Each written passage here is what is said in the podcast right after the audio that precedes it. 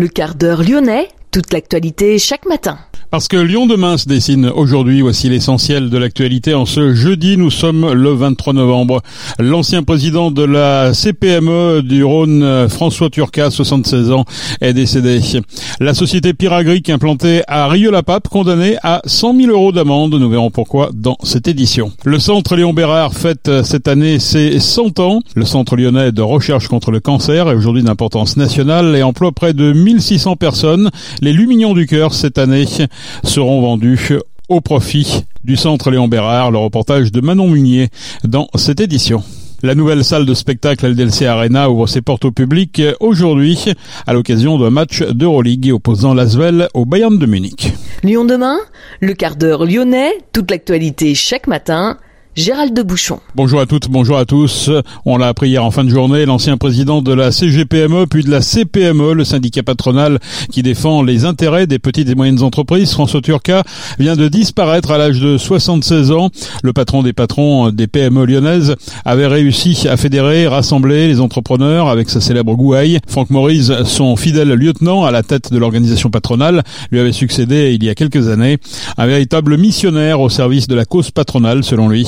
Conseiller municipal à Lyon dans le 6e arrondissement, François Turca siégera également dans la majorité régionale de Charles-Millon, puis sur les bancs du Grand Lyon, à l'époque où Dominique Perben incarnait les espoirs de la droite lyonnaise. Au RPR puis à l'UMP, le truculent Turca affichait aussi sa proximité avec Gérard Collomb, convaincu par la nécessité de créer un écosystème favorable aux entreprises.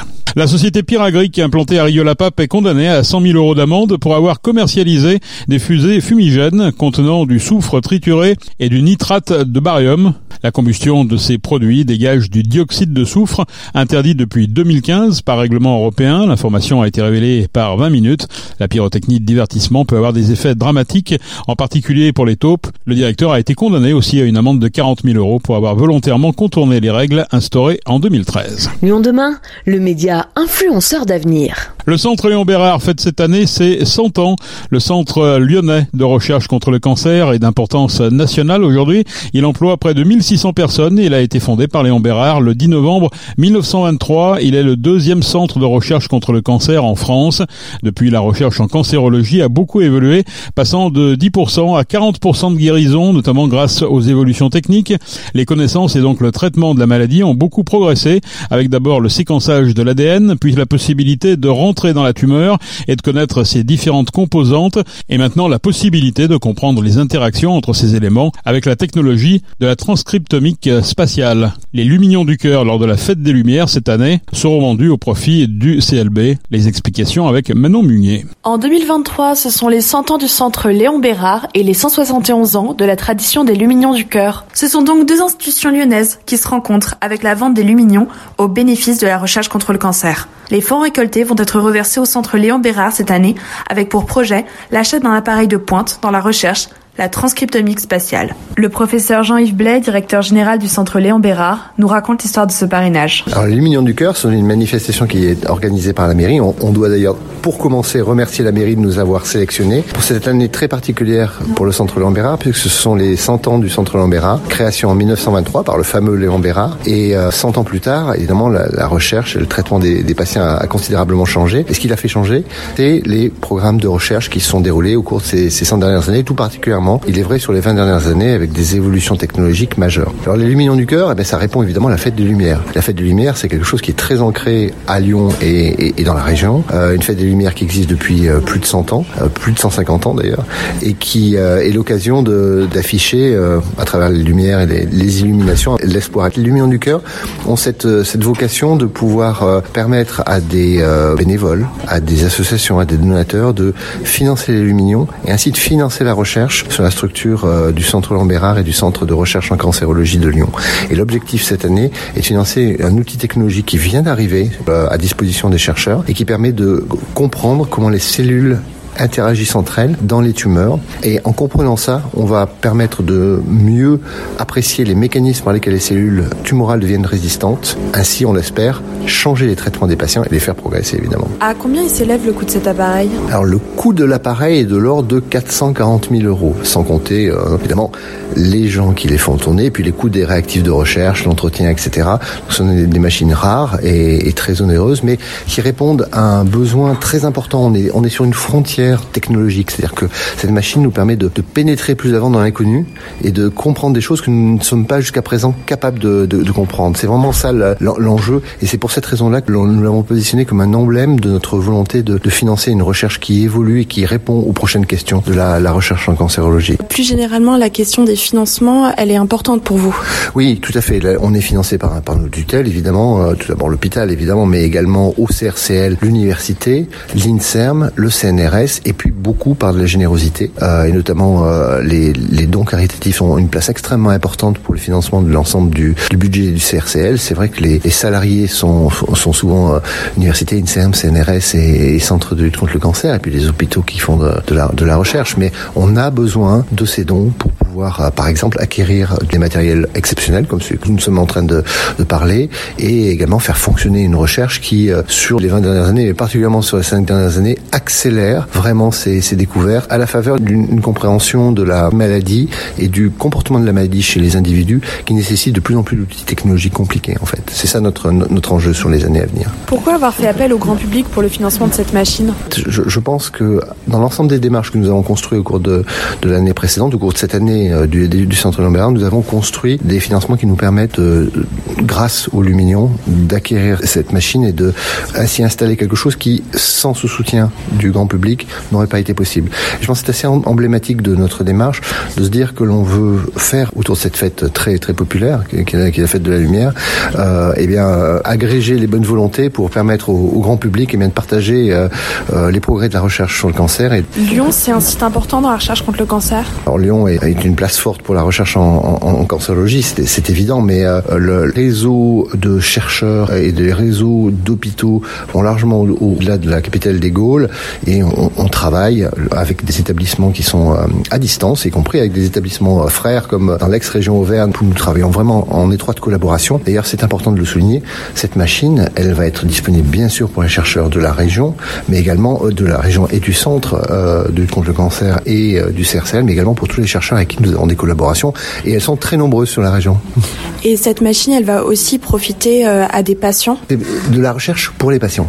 Je m'explique. Par exemple, lorsqu'on fait des programmes de recherche où on explore l'utilisation d'une immunothérapie euh, pour telle, telle tumeur pour laquelle ça n'est pas encore prouvé, comprendre pourquoi ça marche et pourquoi ça ne marche pas requiert une meilleure compréhension des interactions entre les cellules. Ça fait, cette machine pourra servir à ça. Et donc, très directement, en fait, même si c'est dans un deuxième temps qu'il y aura des conséquences pratiques pour la décision thérapeutique, mais les patients vont en bénéficier très vite. Oui. Cette machine, elle a déjà été installée à Paris. C'est utile d'en avoir aussi une à Lyon? Oui, parce que en, en fait, euh, ce sont des questions qui se posent dans de nombreux modèles. On le sait, une des caractéristiques de la cancérologie euh, actuelle, c'est que il y a de plus en plus de différents types de cancers. Et chaque différent type de cancer pose des questions différentes, a une biologie différente et doit être compris de manière différente. Donc une seule machine sur un pays comme la France euh, ne nous permettrait pas de répondre à toutes les questions. On a besoin de diffuser ça sur les quelques grands centres qui seront partagés de cette manière-là. Donc euh, oui, on a, on a besoin de, de ces outils-là et de même qu'il y a quelques années, les outils de séquençage étaient sur quelques centres et, et se sont progressivement diffusés. De même, cette, cette machine a pour vocation d'être utilisée localement et puis euh, de manière plus large au niveau régional. Les recherches du centre Léon Bérard reçoivent donc avec les Lumignons le soutien de la mairie, comme en témoigne Céline de Laurence, adjointe au maire de Lyon à la santé et prévention et santé environnementale, aux hôpitaux, à la qualité de l'environnement et à l'hygiène de l'habitat et nuisances sonores dans l'habitat. Alors, ça faisait plusieurs années que le centre Léon Bérard postulait pour euh, bénéficier des Lumignons du cœur. Et euh, il se trouve que cette année c'est leur 100 ans, donc on s'est dit que c'était une très belle occasion. Et donc cette année on est particulièrement content pour les 100 ans du centre Léon Bérard de pouvoir leur offrir euh, déjà cette visibilité, ce message d'espoir le jour J en fait, à la fois par le fait d'allumer un lumignon euh, sur le rebord de sa fenêtre, mais aussi de venir contribuer à une œuvre collective dans le parc de la Tête d'Or pendant euh, bah, tous les soirs de, de la des Lumières. Elle a aussi une portée symbolique, cette fête des Lumières, et en particulier les Lumignons et leur histoire. Ah oui, effectivement, c'est une portée symbolique. Ça fait plus de 170 ans que les Lyonnais et les Lyonnaises allument une lumière d'espoir devant leurs fenêtres le 8 décembre. Cette lumière d'espoir, elle a été réintégrée au sein de la fête des Lumières en 2000, 2005. Donc voilà, et depuis 2005, chaque année, on essaye de, de fusionner un petit peu les, les deux événements et de réintégrer l'âme justement de, de ce message donc c'est particulièrement important. Donc il y a ce geste d'espoir avec la flamme, mais il y a aussi ce geste de générosité qui vient se greffer par l'achat euh, d'un lumignon et qui permet du coup de, euh, de financer des œuvres en fait euh, et des grandes causes. Et cette année, c'est la cause retenue, c'est la lutte contre le cancer. Et vous vous êtes posé un objectif assez ambitieux cette année? Oui, alors on, on se pose objectif ambitieux euh, de doubler, euh, de doubler les collectes par rapport à, au maximum qu'on a retenu, qu'on a eu en fait dans, dans les ventes précédentes. Ce maximum, c'était 32 000 lumignons, 64 000 euros euh, collectés. Donc nous, on aimerait bien euh, vendre 64 000 lumignons, mais derrière, voilà, on sait aussi qu'il y a des enjeux de logistique, euh, de bénévoles, etc.